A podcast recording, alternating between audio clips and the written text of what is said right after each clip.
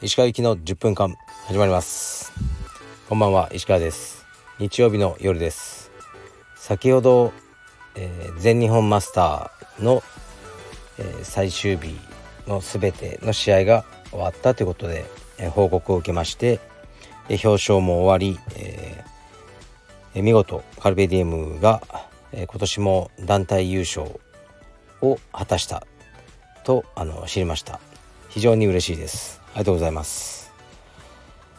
でもちろん試合にあの、ね、出場された選手の方々そしてこの3日間頑張って選手の皆様をあのサポートしたスタッフで普段からねあの道場を運営してくださってる、えー、各道場の道場長の方々ですね。にあの本当に感謝しています。で非常に嬉しいです、えー、このマスター選手権の団体優勝というのはかなり意味があるものだなというふうに感じています。以前よりもあの団体優勝というものを僕はあの気にするように大事にするようになってきてるんですね。ここ数年は。まあ、その理由はまたいつか語るとして、えー、っと非常に嬉しいです。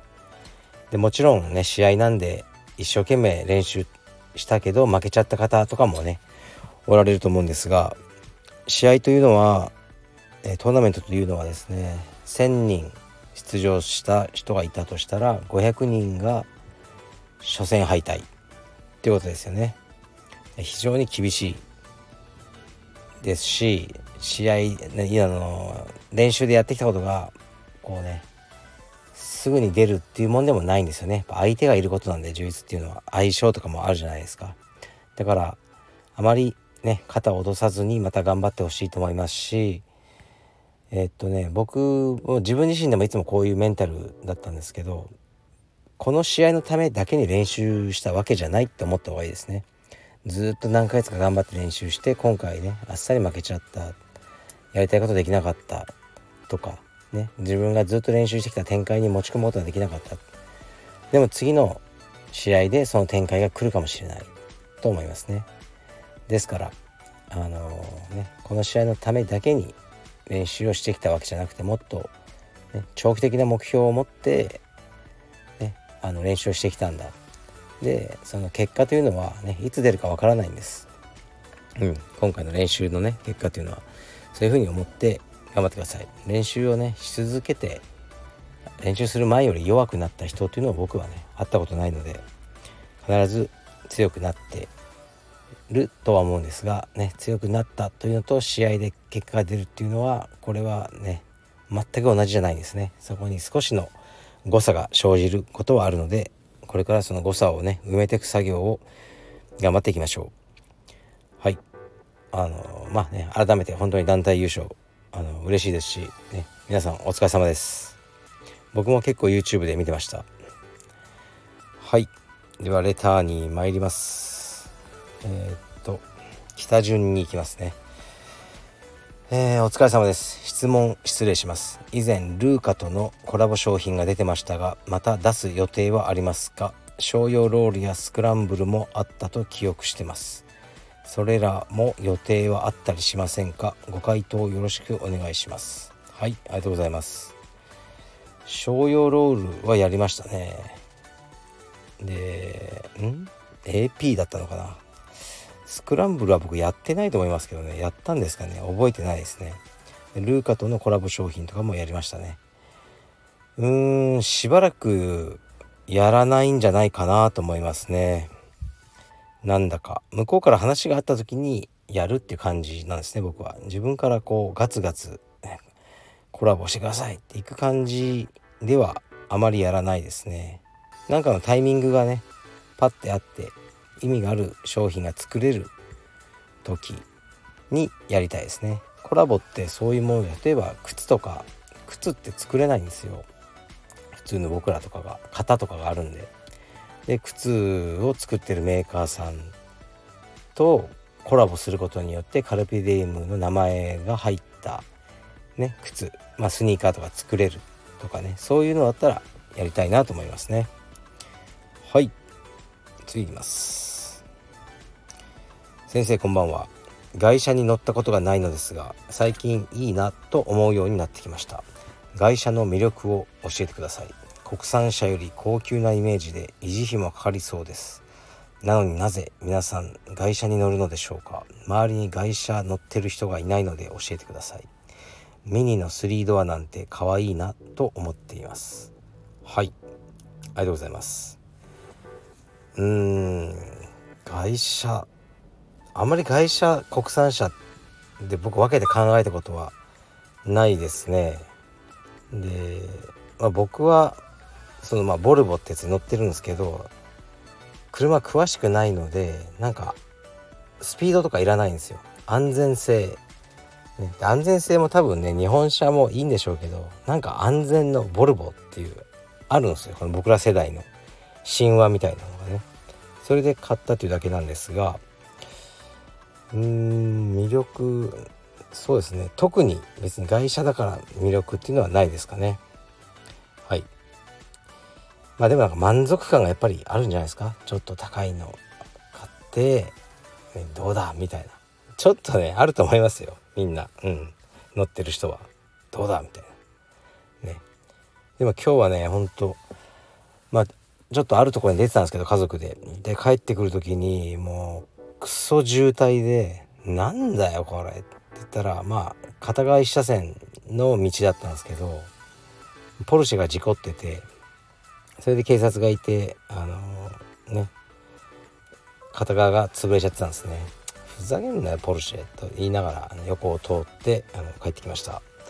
はい特に外車にねそんなに思い入れはないです。はい次いきます。えー、っとなんだろうこれちょっとバットマンシリーズに興味がない場合は無視してくださいと書いてあるレターなので無視します。あんまり興味ないですね。えー、っとはいこれいきます。石川さんこんにちは。私は30代で事務職のサラリーマンです。昔からケアレスミスが多く注意しつつもつい最近も郵便物を出し忘れるという初歩的なミスでヒヤリとしました。いつか個人情報流出などの大変なミスを犯しそうで仕事にストレスを感じています。石川さんは細かい事務作業などは得意でしょうか？またスタッフの業務上のミスにはどう対処されてますでしょうか？はい。そうですね。僕は事務作業めちゃくちゃ苦手であの全くやってないですね。だから本当に入会の手続きとかちょっとやり方わかんないんですよ。クレジットカードの切り方とか。うんとかこう今キャッシュレスといろいろあるんですよ。全く一つも分からずうちのスタッフとうちの奥さんが分かるんですよね。で僕はやらないことにしてますね。でまあ税務とかも僕レベルの会社だったら自分でやってる人いっぱいいると思うんですけど、まあ、僕は税理士さんに丸投げですね。だからそういうのは結構あるんですよ。丸投げしてることがいっぱいあってで、まあ、苦手な分野はもうやらない。丸投げだみたいな。でもちろんお金はね払うことになるからねそれ全部やって自分でやった方がねあのお金は貯まると思うんですけどもうね嫌なんです。そうストレスが。だから細かい事務作業とかはしないですねほとんど。でスタッフの業務上のミス最近ミス少なくなってきましたね。やっぱお金に関す関するミスはちょっときつめに起こったりしますよね。やっぱり信頼をすごく失うじゃないですか。だからあのまあお金のことはしっかりしろっていうぐらいですね。うん。でも僕あ説教とかしないんでなんかねもうしたってしょうがないのでうんなんかそれぐらいですかね。どう対処されてますと言ってももうもう気をつけろよっていうぐらいしかそれしかなくないですか？それ以上何かありますかね？はい。